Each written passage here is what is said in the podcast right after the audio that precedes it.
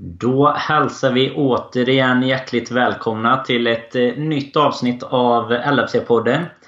Det är ju hattrick i avsnitt på lika många dagar den här veckan. Full fart inför matchen med stort M som väntar på lördag här när Liverpool far till Kiev och möter Real Madrid i Champions League-final.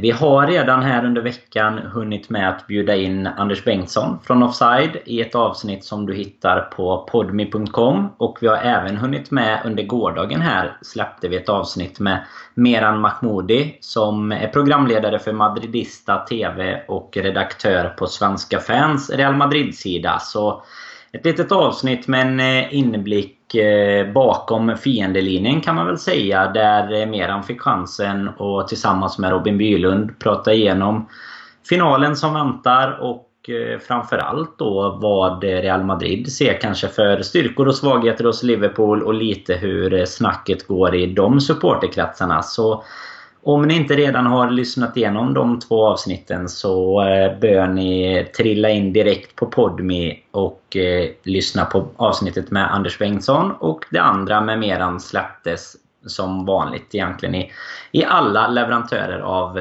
podcast. L F C-podden görs i helt vanlig ordning tillsammans med den officiella svenska supporterklubben på L F C punkt nu. Där du dagligen hittar nyheter och allt annat som rör Liverpool och lite speciellt nu inför finalen givetvis med listat med supporterträffar. Så där kan du gå in och kika vilken som är din närmaste supporterträff på lördag. Förhoppningsvis kan ju Liverpool-fans över hela landet sluta upp. Jag har märkt själv i Borås som är min stad att det är svårt att få plats på uteställena kring finalen på lördag. Så har du inte redan gått in och anmält dig till din korrespondent i den närmsta staden så, så se till att göra det så fort du kan. Och då hittar du som sagt allt på L F C punkt nu. L F C-podden görs ju också numera även det i vanlig ordning tillsammans med redsbet punkt com. Redsbet är ju ett spelbolag som alltid ser till att lösa de bästa oddsen på Liverpool och kör faktiskt ett riktigt bra erbjudande här nu inför Champions League-finalen. En, en liten specialare. Eh, du surfar in på redsbet punkt com och så registrerar du dig. Är noga med att välja L F C-podden som din bransch. Och sen kan du då spela för femhundra spänn riskfritt på Champions League-finalen. Och då är det ett vanligt singelspel på ett kryss två som gäller. Eh, vad vi innebär med riskfritt är givetvis att du får tillbaka din insats om inte ditt spel skulle gå in. Så eh, skulle det mot förmodan vara så att du till exempel tippar på Real Madrid men eh, utfallet blir som vi kommer diskutera senare här idag så, eh, så kommer du få tillbaka hela insatsen där. Men mycket mer info om det på redsbet punkt com, på vårat Twitterkonto L F C-podden eh, och givetvis i våra andra sociala kanaler. Nu kommer vi köra fullt fokus på Champions League-finalen här idag. Jag undertecknade Daniel Forsell och Fredrik Aidefors släppte i förra veckan ett litet summeringsavsnitt gällande Premier League som du kan gå in och lyssna på också. Så vi fortsätter att spotta ut avsnitt i samma tempo som Mo Salah spottar in mål här. Men för att ni ska slippa en monolog så har jag även bjudit in Kalle Sundqvist till det här avsnittet. Så nu blir det full fart mot finalen i Kiev på lördag.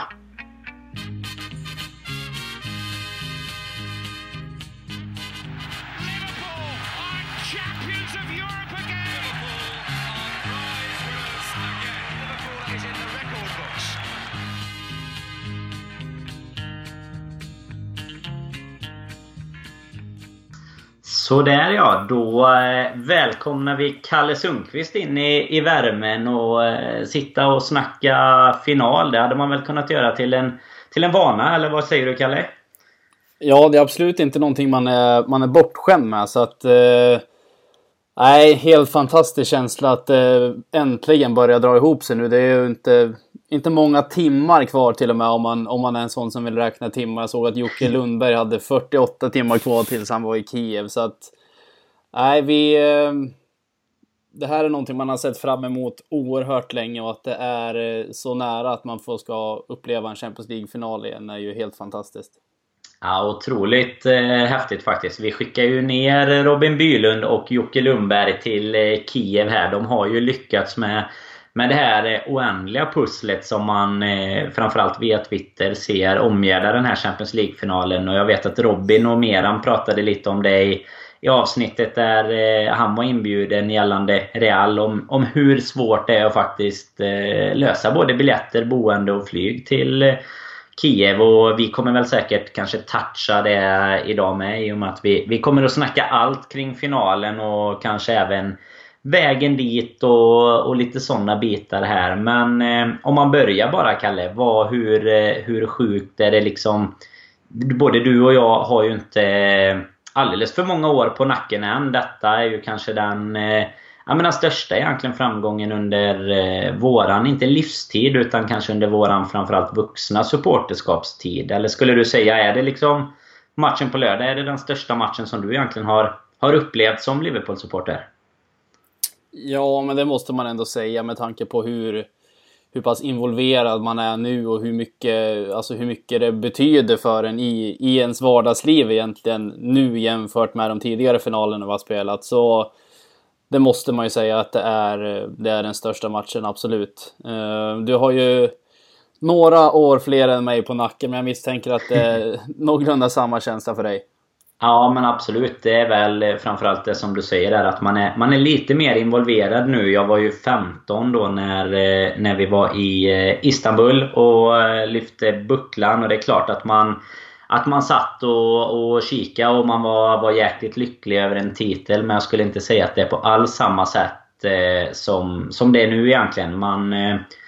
Man är väl lite mer involverad i allt med vad poddande och, och Twitter och supporterklubb och sånt heter. Men eh, framförallt också när man kanske är lite, när man är lite äldre, så, så tror jag också att eh, man bryr sig lite mer. Och tyvärr finns ju både de positiva och negativa sidorna med det, att man, man mår ju inte alltid hundra procent bra heller. Och det, jag vet inte om det finns någon, någon diagnos för det. Men, men någonstans så har man ju investerat så otroligt mycket känslor i framförallt Champions League-säsongen här då. Även i Premier League-säsongen såklart. Men vad gäller Champions League så har det ju verkligen bjudit på både, både toppar och dalar känslomässigt. Och det gör väl att det blir svårt att jämföra den här matchen med något annat, även om, eh, även om jag själv kanske har lite svårt faktiskt fortfarande, även fast det inte är så många dagar kvar, att ta in att, även att vi faktiskt ska spela den största matchen i, i klubblagsfotboll på lördag.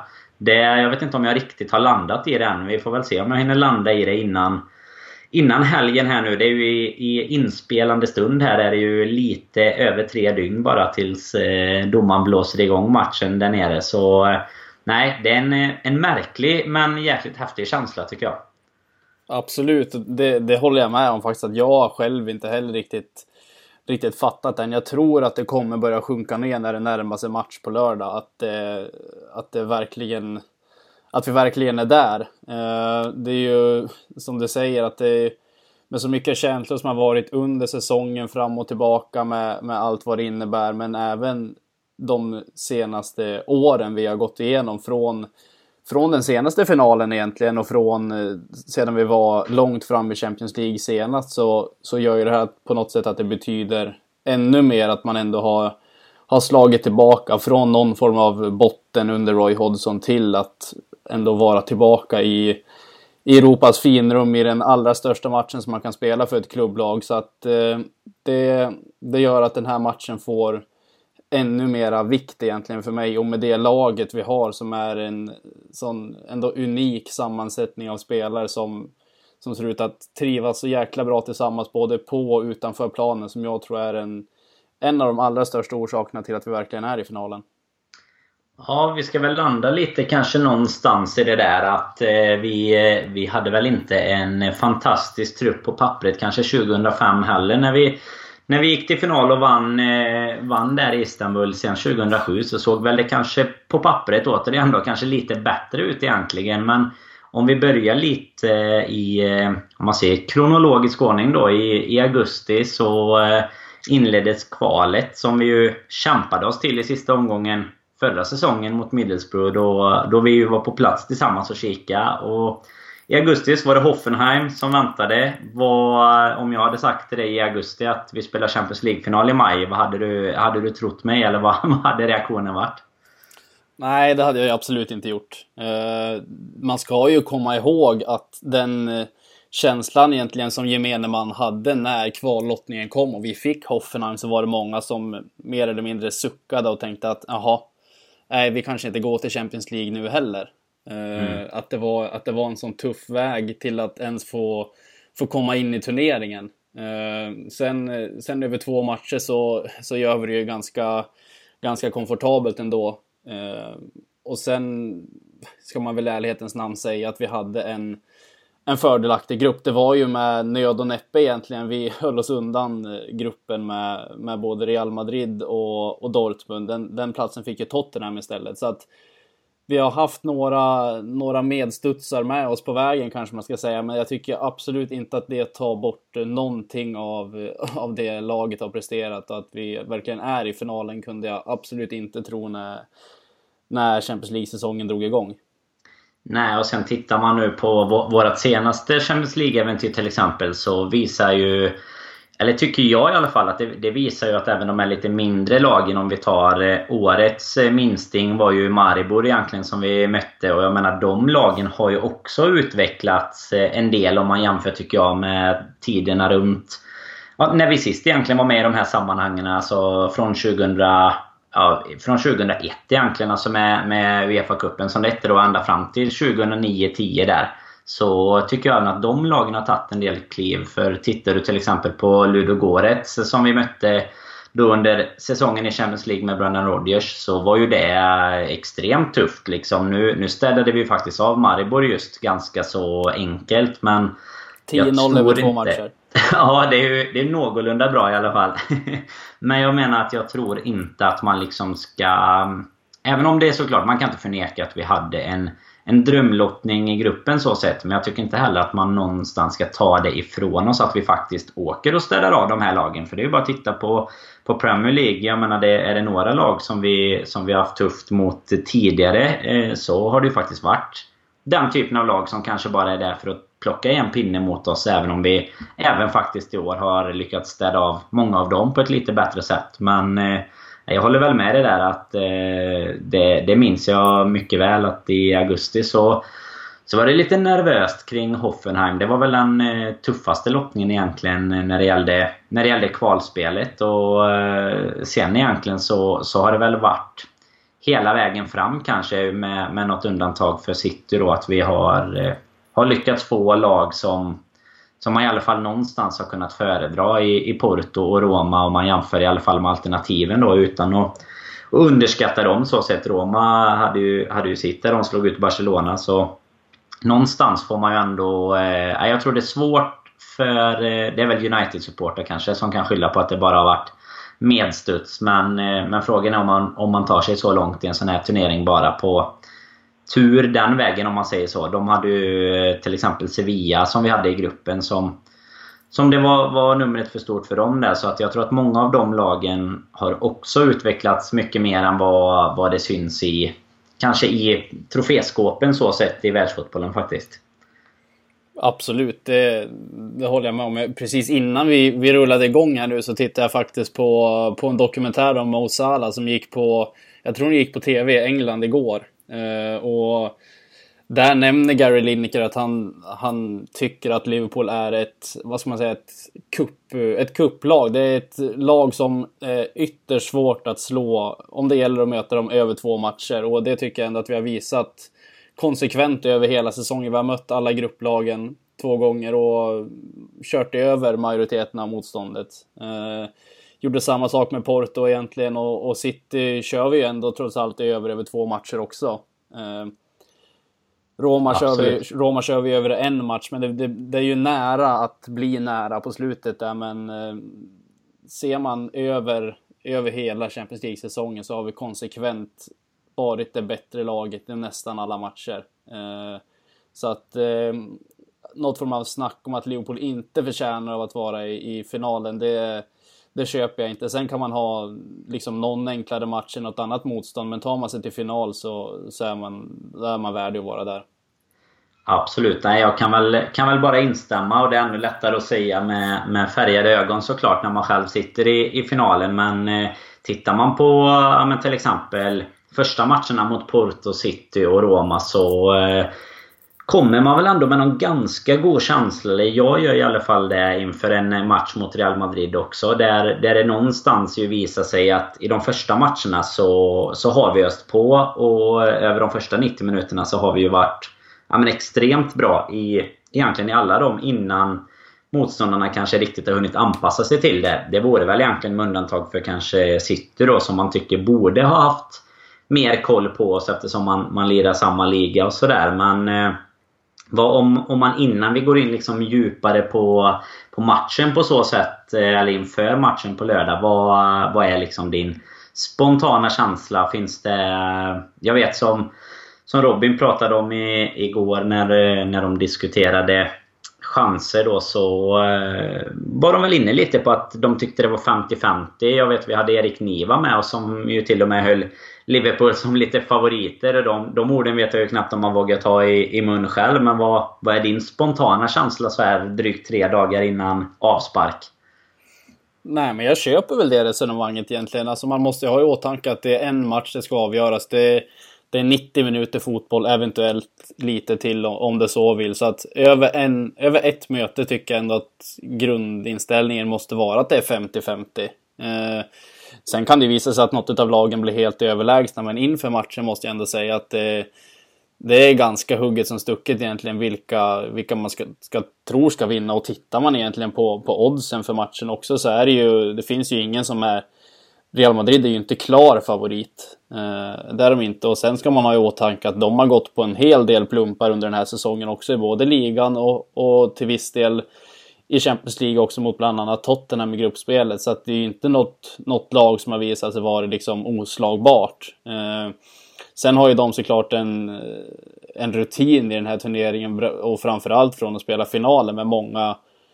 Många matchvinnare och många, många rutinerade spelare. Men jag måste ändå tycka att det på något sätt är femtio femtio. Eh, sen skulle jag inte säga att Liverpool går in som favoriter. Men jag, jag skulle inte bli förvånad om, om, om vi vinner. Och jag tror jag har... Senaste dagarna har jag haft någon sån sjuk känsla att jag har sett Jordan Henderson framför mig flera mm. gånger per dag. Bara lyfta den där bucklan. Så att... Eh, ja... Det är, det är alldeles för mycket känslor i kroppen egentligen för att kunna föra någon form av logiskt resonemang över hur man tror att det ska gå. Men eh, det visar sig på lördag. Men eh, vad, vad är din känsla då? Har du, har du någon form av favoritskap till något av lagen, eller har du samma känsla som, som de flesta vi har pratat med egentligen, och många man pratar med i, alltså i sin umgängeskrets ser ju ändå matchen som... som jäkligt jämn, och det är oklart alltså på förhand vilka det är som är stora favoriter. Man kan ju väga liksom parametrar fram och tillbaka åt båda lagen. Absolut, och jag, jag tror väl, min känsla är väl så här egentligen att jag har svårt att se att, eh, att något lag egentligen är en mycket större favorit än det andra, utan det är snarare en dagsform som skulle kunna avgöra om... Eh, Om det blir kryss, om Liverpool vinner med tre noll eller om Real Madrid vinner med tre noll. Jag, jag känner liksom att alla de resultaten är egentligen möjliga på ett sätt. För eh, det, det finns så pass mycket kvalitet i båda lagen. Men jag känner också att det finns en sådan stor risk för ja, men lite sämre kollektiva insatser hos båda lagen också faktiskt. För jag menar, Real Madrid får man inte glömma har ju egentligen spelat... mindre bra skulle jag säga än, än de flesta av sina motståndare i slutspelet, och de har ju haft en lite sådär halvtuff säsong. Det är ju, låter, ju, låter ju nästan konstigt att säga när man har tagit sig till Champions League-final, men Zidane har ju varit ifrågasatt under, under vissa delar av säsongen också, och ja, de har haft lite spelare som kanske har vacklat lite i formen och sådär, men givetvis har de ju ett lag som, som på pappret kanske är ett av de största klubblagen genom, genom tiderna liksom, sett till vad de har lyckats med. Just det här att de har ju faktiskt två raka Champions League-titlar för första gången någonsin som ett lag tar det, och så är de i finalen tredje gång. Så det går ju inte att, att förneka deras eh, kanske den, samma historia som vi har bakåt i tiden. Det är egentligen mycket av vad de, vad de upplever nu då, utöver att de också har haft, haft med sig det här i bagaget med då. Det är ju en, jag menar, en riktig storklubb, kanske världens största klubb egentligen om man, om man ser det till både kommersiella och till det, det sportsliga så sett. Så eh, det är en, en riktigt rejäl utmanare och nöt att knäcka för oss. Men eh, någonstans går man väl in med den här lite halv, eh, halvfärgade känslan som man får av att vara supporter, att man, man väntar ju ofta på att allt kan gå åt helvete, men man kommer också in med någon sorts optimism som inte går att förklara vart den kommer ifrån. Och det, för mig brukar det ofta gå som, som många märker när vi tippar resultat i den här podden, så eh, brukar det liksom, desto närmare matchen man kommer, ju, ju offensivare blir jag. Och jag slängde ju faktiskt ur mig tre noll mot City där strax innan matchstart i kvartsfinalen, så att eh, Jag, jag var ju mer nervös då, tror jag, än vad jag är nu. Eh, I alla fall i, i det här läget. Sen får vi väl se på, på lördag vid, vid klockan tre fyra hur, hur kaxig jag egentligen är där. Ja, alltså det, det måste jag vara det måste jag vara villig att hålla med om. Att det, det var returmötet främst för min del mot, eh, mot City. Där nådde jag nog någon, någon form av peak på min eh, alltså nervositetsskala. Jag tror jag aldrig varit så nervös i hela mitt liv. Jag var tvungen att gå och, gå och slänga soporna mitt i matchen. Och då, då, då såg jag att, det stod, att Salah hade gjort ett ett. Så då, då kunde man ju på något sätt andas ut igen. Men jag tror jag aldrig varit så nervös i, i, i hela mitt liv någon gång. Så att ur den aspekten känns det konstigt egentligen att man går in, går in till en final utan... utan nerver egentligen, utan jag går mer in i finalen med, med bara, bara glädje på något sätt. Eh, sen kommer man ju garanterat vara skitnervös när det börjar närma sig match, men det är ganska intressant det du väger in där också med, med Real Madrid och allt sånt, att de har haft ändå en, en tuff säsong, om man får säga så, eh, och ändå är i Champions League-final. Så att det, det tycker jag, har man inte lyssnat på avsnittet som, som släpptes igår när När Mehran från eh, Madridista T V eh, gästade podden som ligger på podmi nu, så tycker jag absolut att man ska, ska lyssna på det. För att det ger en ganska bra blick över Real Madrid som, som klubb. Men även hur, alltså hur deras supportrar ser på det. Man, man kan ju tro att de går in med någon form av inställning att det är... att de är jättefavoriter och, och ska vinna det här tämligen enkelt. Men, men så verkar ju inte vara fallet. Utan det är ju många som har väldigt mycket respekt för Liverpool. Och det tror jag att man bör ha efter den säsongen Liverpool har gjort. Med, med framförallt det anfallsspelet vi har visat upp. Och den defensiven som vi har visat upp i Champions League egentligen. Så att det är ju ett, egentligen ett komplett lag på så sätt. Med några, med några fläckar på, på solen emellanåt. Men... alltså det tycker jag absolut att man ska gå in och lyssna på om man inte har, har lyssnat på det ännu. Absolut. Eh, jäkligt spännande att få höra inblick från hur, hur en, en annan supporterhjärna. Vi måste väl ändå utnämna Mehran till lika nördig som oss själva inom Real Madrid då, givetvis. Så eh, lite hur, hur tankarna går så. Det är ju alltid intressant att lyssna på, särskilt inför den här typen av, av match då. Sen är det ju faktiskt, som du är inne på där, just försvarsmässigt och sådär, får vi ju ofta, kanske vi, vi själva egentligen som, som givetvis spär på det också, men man, man läser mycket om att Liverpools försvar är, är si och så, och det har varit mycket problem och sådär. Men då när jag och Fredrik spelade in förra veckan, så visar ju egentligen statistiken att vi har i stort sett bäst försvar i Premier League ända sedan vi, vi tappade den här fyra ett matchen mot Tottenham på White Hart Lane. Så sista, egentligen nästan, om det var tjugoåtta tjugonio omgångarna, så, så har vi egentligen det bästa försvaret. Och jag tycker vi har visat det i, i Champions League också. Men problemet är ju våra, ja, men lite de här plattmatcherna som kommer. Alltså vi tappar tre noll till tre tre mot Sevilla till exempel. Det, det är sånt som någonstans sätter sig på näthinnan, tycker jag. Det är inte liksom, givetvis sitter ju, sitter ju alla segrar på näthinnan också. Men inte, då tänker man inte främst på försvarsspelet. Utan då är det ju i, i vanlig ordning Salah, Mané, Firmino som man kanske ser framför sig egentligen. I och med att det är de som, som står för målskyttet och resultaten i, i de matcherna då. Men... Vad, vad skulle du peka på om du kikar på lördagens match nu då? Vad, vad tycker du är viktigt? Alltså vad, eller vad ska man säga, om man omformulerar till vart tror du att matchen kommer att avgöras? Är det, är det liksom vårt, våra hyllade anfallsspelare, eller är det, finns det viktigare delar av Liverpools lag, om man säger så? Det där var ju ett ganska intressant... Nu ska vi inte liksom spoila det avsnittet helt och hållet, men det, för, det var ju ett resonemang de förde i, i avsnittet igår. Eh, Och många har väl egentligen inställningen att, att det är så båda lagens offensiv egentligen som kommer, som kommer avgöra matchen. Eh, men jag tyckte ändå att Mehran hade en ganska, en ganska klok syn på, på vart det skulle avgöras också. Att han, han trodde att det var på, på mittfältet, och det köper jag till, till hundra procent egentligen. Eh, och många matcher egentligen avgörs ju på, alltså det laget som vinner mittfältskampen egentligen, och det tror jag än mer viktigt för ett lag som Liverpool som är så omställningsstarka att kunna vinna mm. tillbaka bollen och, och liksom vända, vända spelet snabbt. Eh, så, så lyckas Liverpool ändå få någon form av övertag mot det där stjärnspäckade mittfältet, så tror jag att vi har mycket vunnet. För framåt har jag inga tvivel på varken Liverpool eller Real Madrid egentligen, så att det är egentligen det laget som, som vinner den kampen sen, såklart, i en final. Man måste ändå ha någon form av avvägning både vad det gäller offensiv och defensiv, men där tror jag att det kan avgöras till mångt och mycket faktiskt. Du då, har du någon, någon känsla vart, vart du tror matchen kommer att avgöras? Nej, men jag håller väl egentligen med dig där. Alltså mittfältskampen är ju alltid en central del, tycker jag, oavsett vilken match det är. Men sen är det ju också någonstans, tycker jag, att det, det som var lite uppe på tal i, i avsnittet med Anders Bengtsson här från Offside, då pratar vi ju en hel del egentligen om hur, alltså hur, vad ska man säga, hur offerviljan hos de olika lagen kommer att vara, och sen lite hur offensiva egentligen våra tränare vågar vara. För jag tror att Liverpool har egentligen bara ett sätt att försöka spela på. Det är ju att spela mycket på det som du är inne på, omställningarna och den styrkan som vi har där. Det är ju det egentligen som har varit, ja, men framgångsreceptet i, i hela säsongen egentligen, och främst då i, i Champions League. Men jag sen är egentligen frågan hur offensiv Zidane vågar vara, eller hur offensiva Real Madrid vågar vara. För jag tror väl i, i likhet med många andra att deras bästa chans är att eh, egentligen vara, vara lite cyniska och försöka stoppa upp Liverpools spel och kanske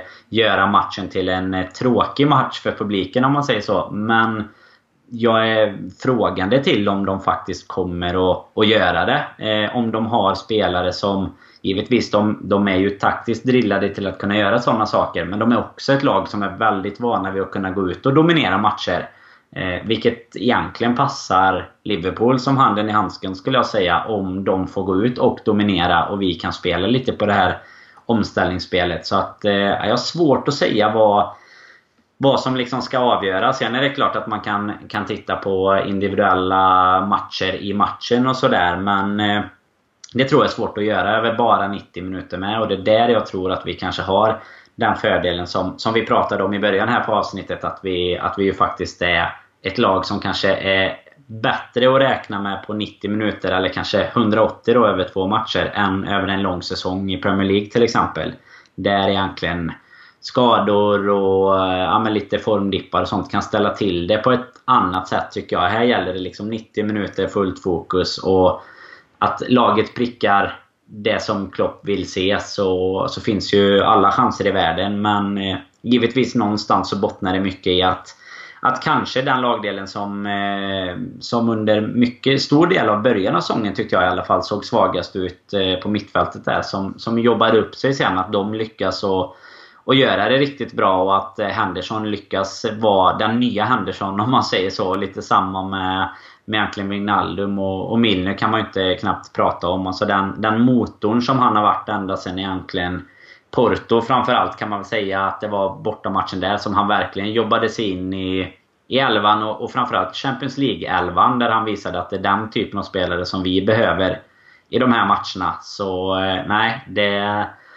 mycket spännande att se fram emot, men det är ett riktigt eh, häftigt lag, tycker jag. Det är ingen spelare som man liksom känner, alltså man unnar alla spelare det är så jäkla mycket, och jag bara har ett litet sår i hjärtat av att Oxlade-Chamberlain kommer behöva sitta, sitta vid sidan, men hoppas att gubbarna kan, kan kämpa för honom också, för eh, jag tycker han har verkligen fått sin utväxling i, i Champions League eh, och, och visat att Ja, men att han kan vara ett namn för framtiden om han lyckas komma tillbaka från sin skada på ett, på ett bra sätt sen. Absolut. Han, han är ju en spelare som på något sätt ändå, ja, vad ska man säga, han passar in i, in i den här upplagan av Liverpool som handen i handsken. Det är en direkt spelare, och han verkar liksom, alltså både på och utanför planen så är han ju ganska, ganska lätt att tycka om. Jag är ganska svag för de här spelarna som egentligen inte visar någon form av hänsyn utan bara, utan bara kör. Och sen Sen den, den personen han verkar vara, han har ju redan liksom imponerat på, på alla. Det har väl inte gått någon obemärkt förbi egentligen med, med de intervjuerna och den, den människan han verkar vara utanför planen också. Så att eh, oerhört tungt avbräck för både laget men främst för honom med, med ett stundande V M också som väntar här till sommaren och, och inte ha någon, alltså någon möjlighet att vara med där. Så att eh, det håller jag med dig helt och hållet på. Sen, sen vad det gäller matchbilden egentligen, så som du nämner, att jag tror för Liverpools del så finns det inte utrymme till att fundera på någon form av alternativ matchbild, utan för, för mig har Liverpool en växel och det är liksom full fart framåt egentligen. Och ska man slå Real Madrid i en final så tror jag vi ska göra det på samma sätt som vi har slagit City de gångerna vi har slagit dem under säsongen. Så att eh, två ganska framtunga lag med med offensiva kvaliteter, och ser man till deras ytterbackar med både Marcelo och Carvajal är det väl så, så de gångerna man tittar på Real Madrid så tycker man de spenderar mer eller mindre hela matchen på offensiv plan, halva med, med mycket kantspel och så vidare. Så att det kommer ju finnas ytor för Liverpool där också. Sen är ju frågan som du var inne på om, om Zidane kommer ha den inställningen till att försöka knäppa till matchen och täppa till ytorna lite grann för Liverpool också. Det vore inte helt otroligt, men det är ganska olikt Real Madrid ändå på något sätt. Så att jag tror att vi kommer få se en... en jäkligt underhållande fotbollsmatch för, för både Liverpool och Real Madrid-fans, men framförallt för de som är helt opartiska. Att det kommer att bli en jäkligt rolig match att titta på, tror jag.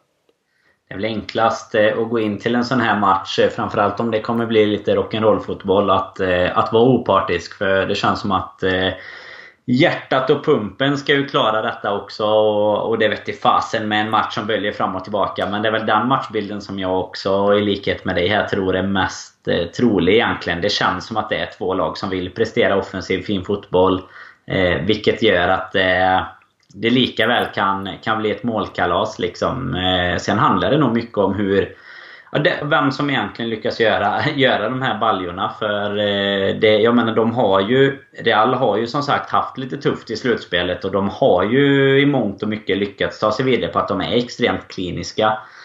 De, bland annat Bayern vet jag, när man satt och kikade vilka man skulle kunna scouta upp inför, inför en eventuell final då, så, så tycker jag ju att Bayern var nej, men många nummer bättre över matchbilden, men de är extremt kliniska när de väl får chansen, och, och sen är de ju givetvis duktigt taktiskt drillade för att lyckas kanske stänga mycket ytor också. Men någonstans så tror jag väl som, som du säger att de, många av deras även defensiva spelare är så offensivt lagda att eh, det kommer att, att komma upp i ytor för oss och kontra på, och kan bara Salah framförallt kanske, men, men givetvis även våra andra spelare var i den eh, otroliga formen som de har lyckats pricka under, under vissa delar av säsongen här, så kan det bli en jäkligt, jäkligt rolig kväll och, och vara Liverpool-supporter, det tror jag. Det tror jag absolut, och sen tror jag det är, om man ser, om man ser Real Madrid, så min känsla av det laget är att de, de gör ju ofta mål i precis rätt lägen i en match. När matchen står och väger så, så gör de en balja och det väger över till deras fördel egentligen. Uh, och sen det du var inne och touchade på i början, att det, det kommer nog vara mycket dagsform som avgör. Och kan en sån spelare som, som Mané till exempel, som ofta kommer till mycket lägen, men det, det krävs oftast ett, två, tre och ibland fyra försök innan det blir ett mål, kan en sån spelare som han har en, en bra dag på jobbet som han hade mot Porto till exempel, även fast han hade en tuff inledning på den matchen också, så då tror jag Liverpool har mycket vunnet, för att det kommer skapas lägen åt båda hållen, och det är nog de som är mest kliniska framför mål som, som kommer lyfta bucklan. Och jag hoppas innerligt att eh, det är Jordan Henderson och inte Sergio Ramos som lyfter den där bucklan. Det är ju en eh... historia och är värt ett avsnitt bara i sig i så fall. Hendersons resa från erbjuden till Fulham mot Clint Dempsey i stort sett till att lyfta en, en Champions League-pokal. Det vore ju... Nej, det är... Vi kritar ner den idén utifall att vi får läge och, och fira här till helgen. Absolut, och där och då när det hände så, så var det inte jättemånga som liksom protesterade mot... mot den tanken. Nej, verkligen inte. Han, han har haft en ganska tuff tid i Liverpool egentligen fram och tillbaka, men nu tycker jag ändå att den här säsongen så har han, hur länge han varit i Liverpool nu, det är nästan sju, sju år mm. åtminstone, så att efter, ja. efter så många år ändå att det ska ta den tiden att få ett riktigt erkännande egentligen som kapten och som som ändå spelare i Liverpool tycker jag är... Eh, det, det är fint på något sätt att... Eh, som bekant, Henderson har ju varit min, min gubbe sedan dag ett. Men att man har förstått någonstans och, och försvara i, i, i motvind. Och det, alltså det påfrestningarna ändå är för, för den typen av spelare också. Att, som, som tar över en lagkaptensbindel efter Gerard och allt vad det innebär. Att det, det är mycket press på en sån spelare. Uh, och det ska det vara i, i Liverpool också, men att det på något sätt har fått ett erkännande och har tagit laget till en Champions League-final är, uh, skulle man få ett sånt slut på den sagan så, så är det nog någon form av filmmaterial på det. Uh, Nej, jag tror fortfarande att det finns en del som, som inte är helt övertygad av Henderson, om, om jag ska vara helt ärlig. Det, jag tror att det står eh, några som ganska fort kan, kan vända den... Eh, Ja, den framgångssagan in till något negativt också. För jag, det, känslan är liksom, tycker jag i alla fall, att han, han har haft en sån jäkla oflytt med, med sina skador också, som har gjort att när han väl kanske har ja, men börjat komma in i det och verkligen eh, kunnat leverera, så, så drabbas han av en skada eller han blir borta ett tag. Och, och då sätter ju genast den diskussionen igång igen. För det är som, som bekant, vi sitter ju också här minst en gång i veckan. Nu är det liksom tredje gången bara den här veckan. Jag menar, vi, det är ju snabba, snabba svängningar via alla sociala medier och, och åsiktsmaskiner som finns där ute. Så att det är klart att vindarna kan vända fort och, och de vänder ju ofta inte på så långsiktiga referenser egentligen. Utan ofta är det ju match för match kanske man tittar, och då tror jag att många ja, men än, än idag har lite svårt att släppa den Henderson de har sett tidigare. Även om det är svårt att säga att Att inte han, han är rätt människa för den posten. För det är ju även, det är väldigt mycket annat än det spelmässiga som, som jag tycker man kan lyfta fram hos en, hos en sån gubbe. Absolut. Och, och det är väl så med, med den fotbollstid vi lever i och allt vad det innebär, så är det väl ganska... Och, och där ingår man ju själv till, i viss mån också många gånger, att man vänder ju kappan efter vinden ganska många gånger per säsong. Att man, man ändrar åsikter och så vidare. Så att... Ja, vi, man kanske inte har sett den sista, den sista kappvändningen i, i, i den historien än. Men på tal om att vindarna vänder, när, kände, när började du känna egentligen att vinden vände till att man börjar tro på att det här verkligen kan, att det kan bli någonting, att vi kan nå final och kanske rent av vinna hela turneringen? Är det någon specifik match eller något tillfälle under Champions League-säsongen som... som ändå på något sätt definierar att vi, att vi är med på allvar och slåss om det? Jag, jag har lite svårt kanske att ta fram precis, eh, precis där och då, om man säger så, vilket tillfälle det är. Men den, den mäktigaste upplevelsen som, eh, som jag hade personligen, det var ju utan tvekan när, när jag och Robin och Jocke var nere i Portugal och såg bortamatchen där mot Porto. Det finns ju, finns ju ett reportage där på... på Podmi där man kan höra mig och Robin i, i våra liksom lyckorus direkt efter slutsignalen, så spelar vi in en liten, en liten snutt där på tio minuter när vi gick och, och tog oss ifrån arenan egentligen. Och där hade man, hade man väl någon sån här eh, alltså utomjordisk känsla av att vad fan är det vi, vi håller på med. Men eh, samtidigt var det bara, bara om man säger så då, en åttondelsfinal, och det var mot Porto där man ändå då kanske hade en förväntan på att vi skulle gå vidare. Men, men det stora annars tycker jag väl är bortamatchen mot, mot City egentligen. När, när Salah gör eh, kvitteringsmålet. Då, eh, jag, jag är väl i likhet med dig egentligen att den matchen är mitt eh, kanske bästa och värsta supporterminne. Liksom, där jag mådde fruktansvärt dåligt när Jesus gjorde ett noll och var helt säker på att det skulle, att det skulle skita sig. Det fanns liksom inget alternativ i min värld i stort sett, utan det skulle bli en tre fyra noll till City, och om inte annat skulle de slå ut oss på, på förlängning eller straffar nästan då, om det blir lika. Men när Salah gör ett ett där, då det måste jag nog utse till kanske det Det som, som ändå tog en in i att vad fasen, nu är vi i semifinal, nu kan ju allt verkligen hända. Eh, och med, med Roma på lotten så kände jag väl lite som jag kanske känner inför finalen nu, att där tyckte jag väl att det var femtio femtio, och det var väl svårt att säga att inte Roma var det motståndet man föredrog när Real och Bayern fanns på, på de andra lapparna där. Så att eh, nej, jag får väl säga bortamatchen mot City om vi ska hitta ett... Eh, ett tillfälle så. Vad, vad kände du? Var det tre-tre matcher mot Sevilla som eh, fällde avgörandet kanske? Ja, eller ett-ett mot Spartak borta var nog också en, en riktig... Liksom... Dock en jäkligt bra match måste vi tillägga. Vi skulle ju vunnit den med typ fyra noll eller någonting. Ja, nej men för mig är det väl kanske tre noll-matchen hemma mot City som ändå visar på, på allvar att man är och räknar med att man kan köra över ett sånt kvalificerat motstånd med, med tre noll i...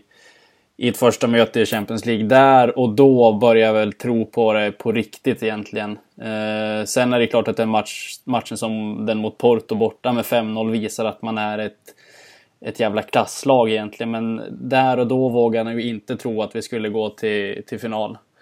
Eh, så ja, det, det måste nog vara City-matchen hemma tycker jag. Mm. Nej, det är ju, den var ju helt otrolig. Jag, jag satt ju med... Men Robin på besök faktiskt i Borås. Vi hade ju Porto-matchen fem noll och sen satt han här i, i Borås och kikade på uh, den tre noll-matchen tillsammans på, uh, på ett uteställe här. Och vi uh, satt ju bara och kollade på varandra under de få minuterna som vi lyckades göra de tre målen på. Det var ju uh, helt otroligt bara. Och uh, hela, hela den biten med uh, liksom när vi, när vi verkligen bara... öser på och kör över. Det är ju något sånt man verkligen drömmer om att få, få uppleva hem på lördag. Men jag vet inte om Real Madrid kanske har gjort sin, sin läxa. Men det, man blir ju lite extra chockad tycker jag med när vi faktiskt lyckades ta City av alla lag på, på det sättet. I och med att man trodde väl att de skulle vara lite mer förberedda. Kanske även om givetvis det finns alla de här scouterna och videos och sånt. Jag menar folk, de har ju koll till varenda liten eh, procent och löpmeter i stort sett. Även lagen som Som scoutar den utifrån. Men just City och Guardiola som man har mött så många gånger nu. Och har ju varit lite av ett favoritmotstånd faktiskt. Förutom givetvis den här bortamatchen den här säsongen då. Men nej, det är riktigt häftig upplevelse. Och kanske den, den största. Eller vad, vad känner du det liksom? Om man, om man vänder på det från att tro när man kunde nå hela vägen. Är City-matchen också liksom den största bedriften under, under året, eller vad, vad skulle du ranka där?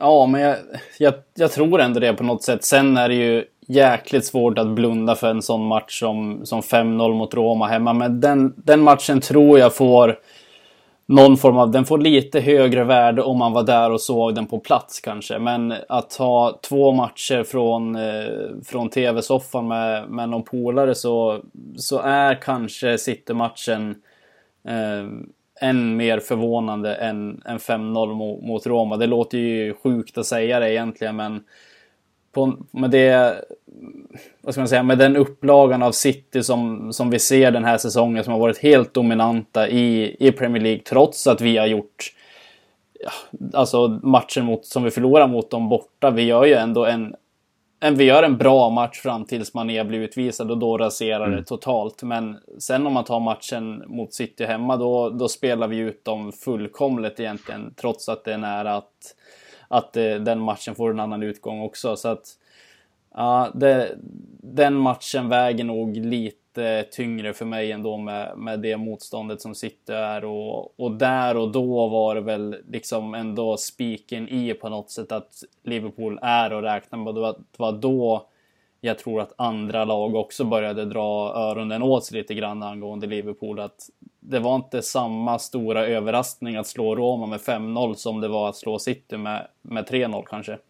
Nej, precis. Det var ju till och med nu, nu eh, går du förhastat här. Vi lyckades faktiskt släppa in två mål i slutet mot Roma också. Den, eh, det var ju en sån här... Eh, ja, ja hur... precis, precis. Ja, det var, men vi hade ju fem noll. Det, jag förstår du är inne på, på starten av det där. Men det var också en sån här sjuk känsla som man liksom... undrar om man någonsin kommer få uppleva igen, att man vinner en Champions League-semifinal med fem två och sitter efteråt och bara, men vad fan. Det, man, var, man var liksom lite besviken, lite bitter eftersmak hade jag, i alla fall det första dygnet typ efter matchen. Sen, sen hade man ju ändå känslan av att fem två ska, det ska ju räcka i, i ett sånt här läge, men just när man hade det fem noll och bud på liksom... Det, det var ju bud på rekordmatch där. Vi hade ju kunnat slå vårt, vårt gamla Besiktas-rekord i stort sett eh, i, i den matchen om vi bara hade varit lite mer kliniska. Så eh, Nej, riktigt eh, sjuk Champions League-säsong har vi ju haft eh, bakom oss, och hoppas att vi får, får kröna det på, eh, på lördag här. Jag vet inte vad, vad vi ska, vad, vilken fontän vi ska bada i helt enkelt. Det har ju, som vi nämnde till en början, varit svårt att ta sig till Kiev. Vi har ju Robin och Jocke som, som ska ner, och de, de pratar ju faktiskt lite i det i avsnittet här som vi släppte igår, att på, på Real-sidan, om man säger då, så hade ju faktiskt ganska många biljetter lämnats tillbaka till klubben. Jag vet inte om du, om du hörde det där också, men det, vad, vad ska man säga om det, om vi kort nämner, om vi nämner den biten? Jag vet ju att både, både du och jag har ju suttit och kollat på alternativa resvägar till Kiev via Lviv. Finns det en stad, har man lärt sig lite ukrainsk geografi, men även Minsk och, och lite andra, Warszawa och sådär, som ligger någorlunda nära. Men vad, vad känner du där? Är det liksom UEFA, om man ser det i sin helhet, inte just för att vi är i final, utan borde, vad, vad tycker du egentligen om finaldestinationer, om man säger så? Borde de egentligen vara lite bättre planerade? För det känns ju verkligen som att Kiev har varit, ja, men i stort sett omöjligt med både biljett, boende, flyg, alltså alltihopa. Om man inte var ute i god tid, givetvis. Ja, alltså in, det är ingenting jag hade reflekterat jättemycket över förrän man egentligen försökte sätta sig in i, liksom, och se över alternativa resvägar och så vidare. Att, och man ska åtanka att Kiev, det ligger ju alltså mitt i ingenstans. Det finns inte ett enda ställe som ligger nära Kiev som man kan åka liksom anslutande, utan det är ju liksom, ja, men ska man dra till Warszawa eller något liknande, det är liksom tio timmar i, i en bil därifrån också. Så att det, rent logistiskt sett, så kanske det inte ligger optimalt i, i Europa. Sen eh, har man ju hört mycket liksom skräckhistorier från, från E M gick i Ukraina också, med, med hotellbokningar som blev avbokade och sen liksom chockhöjningar på priser och så vidare. Så att det, och det har ju faktiskt dykt upp här nu också. Jag har sett lite med avbokningar och sådär. För framförallt engelska fans, som vad jag har sett på Twitter och sådär, så verkar de ju köra lite samma, samma stil den här gången. Absolut. Och sen,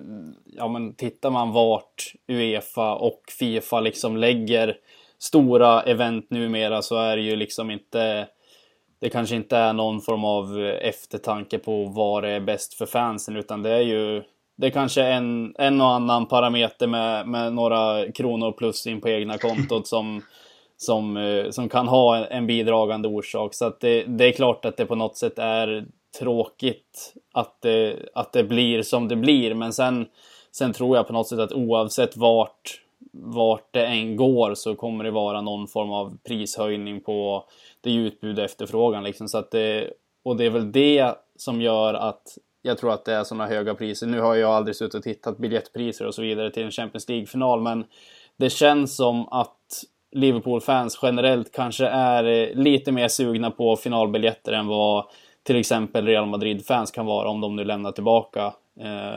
Mm. Så att, ja, det, det kanske man kan lämna till en, till en annan podd som granskar fotbollen lite djupare, men Visst är, det, visst är det lite trökigt på sätt och vis. Men nu har vi ju fått dit eh, Jocke och Robin, våra, våra Europa, framförallt Jocke, han är ju en riktig Europa-match-guru. Eh, så att eh, får vi dit honom åtminstone, så, och Robin då, så, så ska det nog lösa sig ändå. Där vi representerade åtminstone.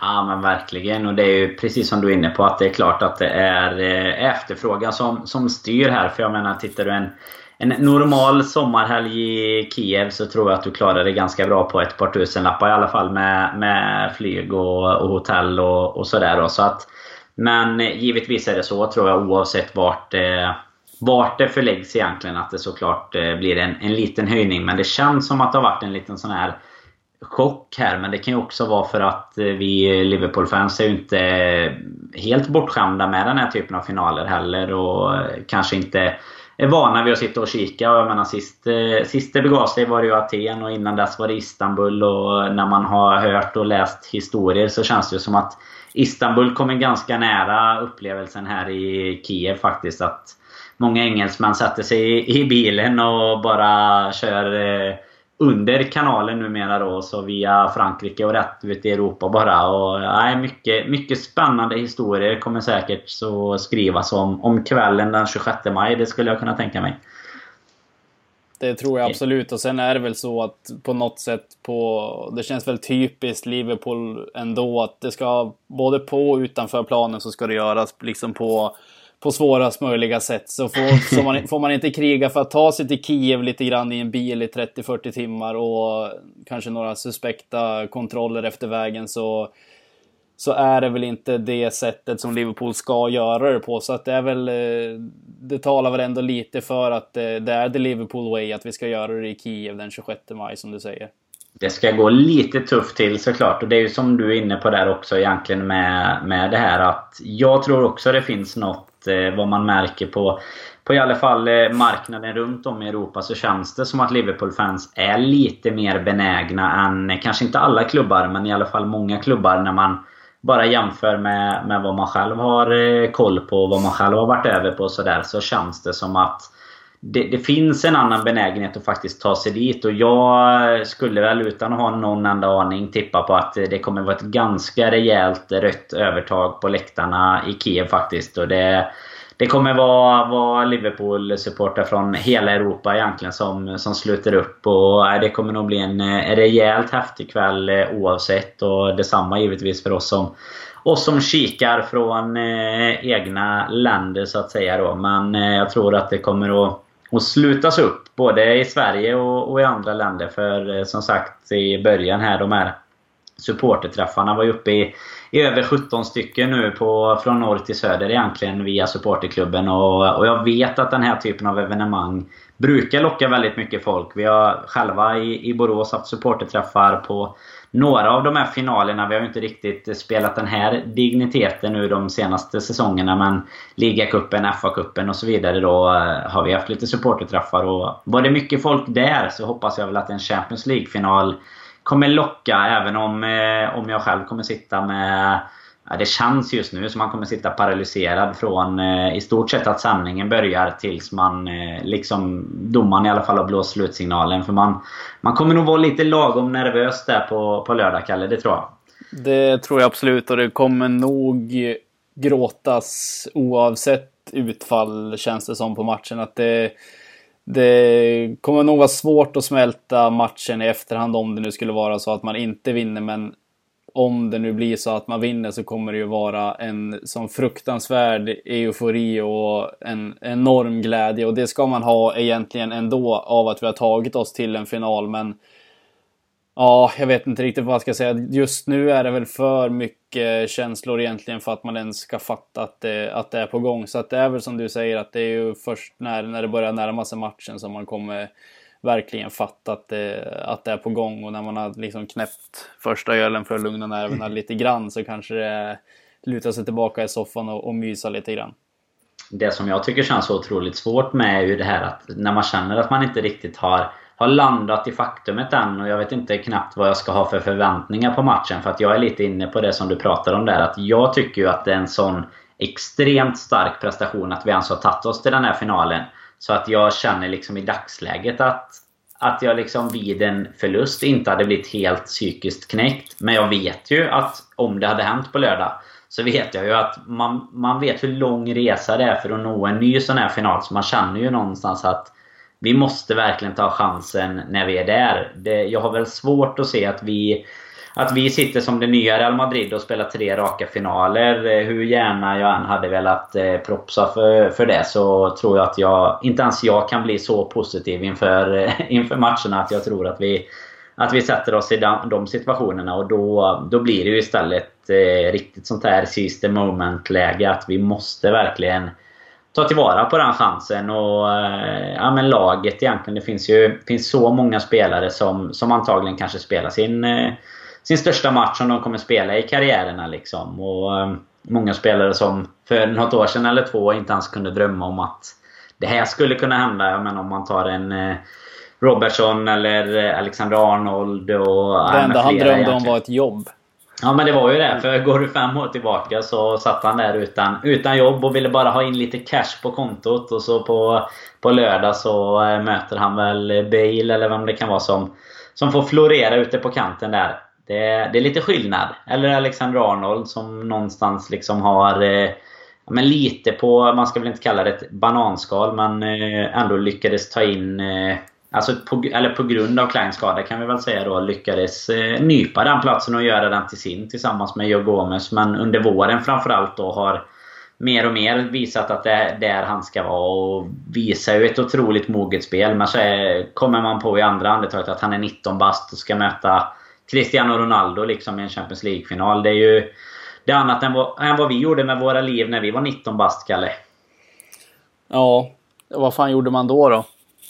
Inte man, spelar man Champions League-final i alla fall. Nej, man eh, satt väl och, och hoppades att Liverpool skulle kunna göra det för en. Men eh, sen kom ju, när, från att jag var nitton år i alla fall, kom ju de här åren som du pratade om sen med Roy Hodgson och så. Så det var väl en lång depression fram till idag, kan jag väl tänka mig. Det är väl ungefär det man har fått. Ja, och det är det, det är det som vi var inne på tidigare. Att det är det som gör att det här ändå når ännu högre höjder än vad, det kanske, än vad man normalt sett skulle tycka att en Champions League-final är. Så att eh, de tuffa tiderna har slagit en eh, rakt i ansiktet många gånger. Men det är ju stått upp starkt för, för de här tillfällena som kommer på lördag. Så att man måste ändå njuta, njuta av tillfället. Det är väl därför man sitter där i minus femton och ser oss förlora med två tre mot Swansea på Anfield i, i januari. Det är väl för de här lägena man, man står där i, i vått och torrt, skulle man väl kunna säga. Ja, det, ja, det, är, då, det är då supporterskapet är som iskallast egentligen den där januari. Det var ju en kväll till och med här för mig och det var fan mig det kallaste jag upplevt någon gång utanför... Utanför norra Sverige kanske man ska säga. Utanför Söderhamn, ja. Som du är dagligen. Nej, det är gott, Kalle. Vi har ju även en liten specialare. Jag nämnde i början här att Redsbet kör ett riskfritt spel på femhundra spänn med Champions League-finalen på ett sånt vanligt singelspel, ett kryss två. Vi ska ju givetvis ge våra tips där, Kalle, men då har ju även vår andra samarbetspartner här, Sam Dodds, de har ju faktiskt fått slänga in en matchtröja i potten här nu, dagen till ära. Vi hade ju också en, en matchtröja som gick ut, kan man kika på våra Twitterkonto där, det gick ut till våran fantasyvinnare Sebastian Jönsson här förra veckan. Så att eh, någon kan bli lika snygg som han här till, till efter finalen i alla fall och till nästa säsong då. Så det kommer vi lägga upp på Twitter här på antagligen lördag morgon, kanske på fredag kväll. Men håll helt enkelt utkik på, på Twitter för att kunna säkra chansen till en matchtröja via våran klassiska tipstävling som, som vi kör egentligen varje omgång. Men det blir ju faktiskt för sista gången den här säsongen i alla fall.